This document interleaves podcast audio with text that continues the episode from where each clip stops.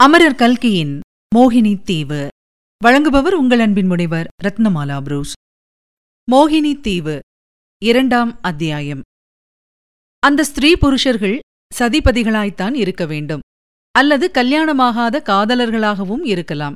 அவர்கள் ஒருவரை ஒருவர் பார்த்து கொண்ட போது அவர்களுடைய கண்களில் கரை காணா காதல் வெள்ளம் பொங்கியது. அந்த யுவன் பேசிய மொழியிலிருந்து அவர்கள் தமிழ்நாட்டை சேர்ந்தவர்கள் என்றும் ஊகிக்க வேண்டியிருந்தது. ஆனால் அவர்கள் எங்கே எப்போது வந்தார்கள்? நான் வந்த கப்பலில் அவர்கள் வரவில்லை என்பது நிச்சயம். பின்னர் எப்படி வந்திருப்பார்கள்? இம்மாதிரி நாட்டியமாடும் தம்பதிகளைப் போல் அவர்கள் விசித்திரமான ஆடை ஆபரணங்களை தரித்திருப்பதன் காரணம் என்ன? ஏதாவது ஒரு நடன கோஷ்டியில் இவர்கள் சேர்ந்தவர்களாயிருந்து ஒருவரோடொருவர் தகுதியில்லாத காதல் கொண்டு உலக அபவாதத்துக்கு அஞ்சி இவ்விடம் ஓடி வந்திருப்பார்களோ? இன்னொரு யோசனையும் என் மனத்தில் உதயமாயிற்று.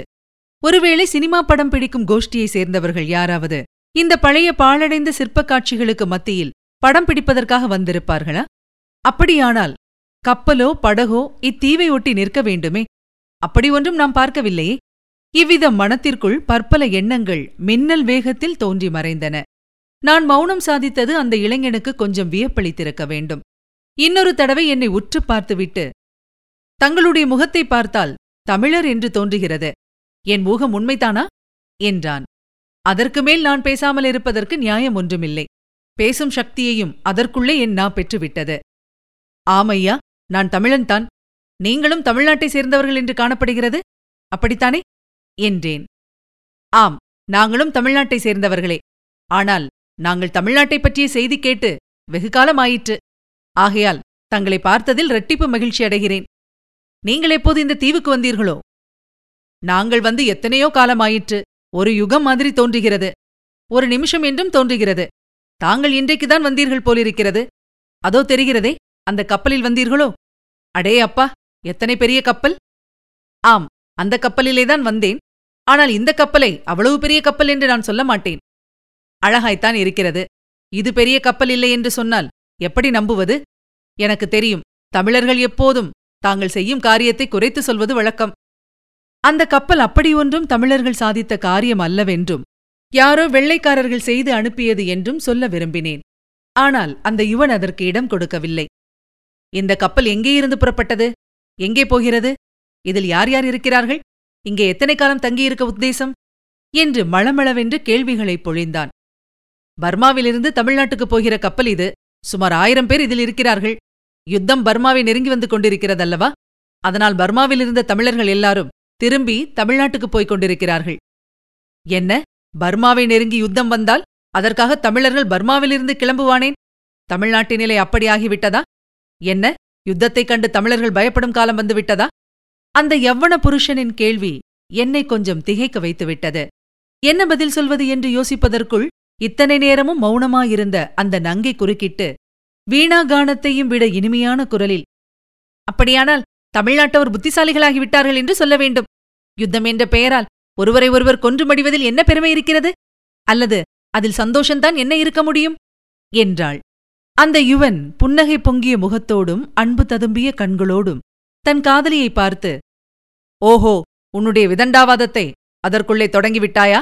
என்றான். சரி நான் பேசுவது உங்களுக்கு பிடிக்கவில்லையானால் வாயை மூடிக்கொண்டிருக்கிறேன் என்று சொன்னாள் அந்த பெண். என் கண்மணி உன் பேச்சு எனக்கு பிடிக்காமற் போகுமா? உன் பவள வாயிலிருந்து வரும் அமுதமொழிகளை பருகியே அல்லவா? நான் இத்தனை காலமும் காலட்சேபம் நடத்தி வருகிறேன்.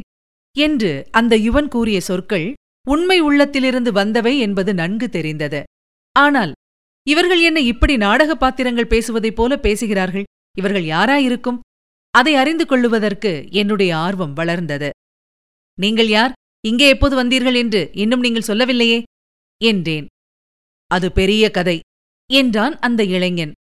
பெரிய கதையாயிருந்தால் இருக்கட்டுமே எனக்கு வேண்டிய அவகாசம் இருக்கிறது. இனிமேல் நாளை காலையிலேதான் கப்பலுக்குப் போக வேண்டும். ராத்திரியில் எனக்கு சீக்கிரம் தூக்கம் வராது. உங்களுடைய கதையை விவரமாக சொல்லுங்கள் கேட்கிறேன். அதைக் காட்டிலும் எனக்கு சந்தோஷம் அளிப்பது வேறொன்றுமில்லை. அந்த நங்கை குறுக்கிட்டு அவர்தான் கேட்கிறார்.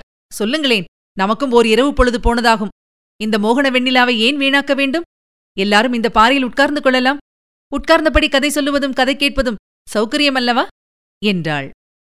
எல்லாம் சௌகரியந்தான் ஆனால் நீ என்னை கதை சொல்லும்படி விட்டால்தானே? இடையிடையே நீ குறுக்கிட்டு சொல்ல ஆரம்பித்து விடுவாய். ஒன்றும் குறுக்கிட மாட்டேன். நீங்கள் ஏதாவது ஞாபக மறதியாக விட்டுவிட்டால் மறந்ததை எடுத்துக் கொடுப்பேன். அது கூட ஒரு பிசகா? என்றாள் அந்த பெண். பிசகா? ஒரு நாளும் இல்லை. உன்னுடைய காரியத்தை பிசகு என்று சொல்லுவதற்கு நான் என்ன பிரம்மதேவரிடம் வரம் வாங்கிக் கொண்டு வந்திருக்கிறேனா? நீ எது செய்தாலும் அதுதான் சரி. இருந்தாலும் அடிக்கடி குறுக்கிட்டு பேசாமல் என் போக்கில் கதை சொல்ல விட்டாயானால் நன்றாயிருக்கும். இப்படி சொல்லிக் கொண்டே அந்த யுவன் பாறையில் உட்கார யுவதியும் அவன் அருகில் உட்கார்ந்து அவனுடைய ஒரு தோளின் மேல் தன்னுடைய கை ஒன்றை போட்டுக்கொண்டாள். அந்த சிறு செயலில் அவளுடைய அந்யோன்ய தாம்பத்திய வாழ்க்கையின் பெருமை முழுதும் நன்கு வெளியாயிற்று. அவர்களுக்கு அருகிலே நானும் உட்கார்ந்தேன். ஏதோ ஒரு அதிசயமான அபூர்வமான வரலாற்றை கேட்கப் போகிறோம் என்ற எண்ணத்தினால் என் உள்ளம் பரபரப்பை அடைந்திருந்தது. கடல் ஓடையில் காத்திருந்த கப்பலையும் அதற்கு வந்த அபாயத்தையும் பர்மா யுத்தத்தையும் அதிலிருந்து தப்பி வந்ததையும் அடியோடு மறந்துவிட்டேன். அழகே உருக்கொண்ட அந்த காதலர்களின் கதையை கேட்க அளவில்லாத ஆவல் கொண்டேன். காற்று முன்னை காட்டிலும் கொஞ்சம் வேகத்தை அடைந்து வெர்ரென்று வீசிற்று. தீவிலிருந்த மரங்களெல்லாம் அசைந்தபடி மரமர சப்தத்தை உண்டாக்கின. இப்போது கடலிலும் கொஞ்சம் ஆரவாரம் அதிகமாயிருந்தது. கடல் அலைகளின் குமுறல் தூரத்தில் எங்கேயோ சிம்மம் கர்ஜனை செய்வது போன்ற ஓசையை எழுப்பியது. இதுவரை நீங்கள் கேட்டது மோகினி தீவு. மீண்டும் அடுத்த அத்தியாயத்தில் சந்திக்கலாம். அதுவரையில் உங்களிடத்திலிருந்து விடைபெற்றுக் கொள்பவர் உங்கள் அன்பின் முனைவர் ரத்னமாலா புரூஸ். தொடர்ந்து இணைந்திருங்கள். இது உங்கள் தமிழோசை எஃப்எம் இதட்டு திக்கும் எதிரொலிக்கட்டும்.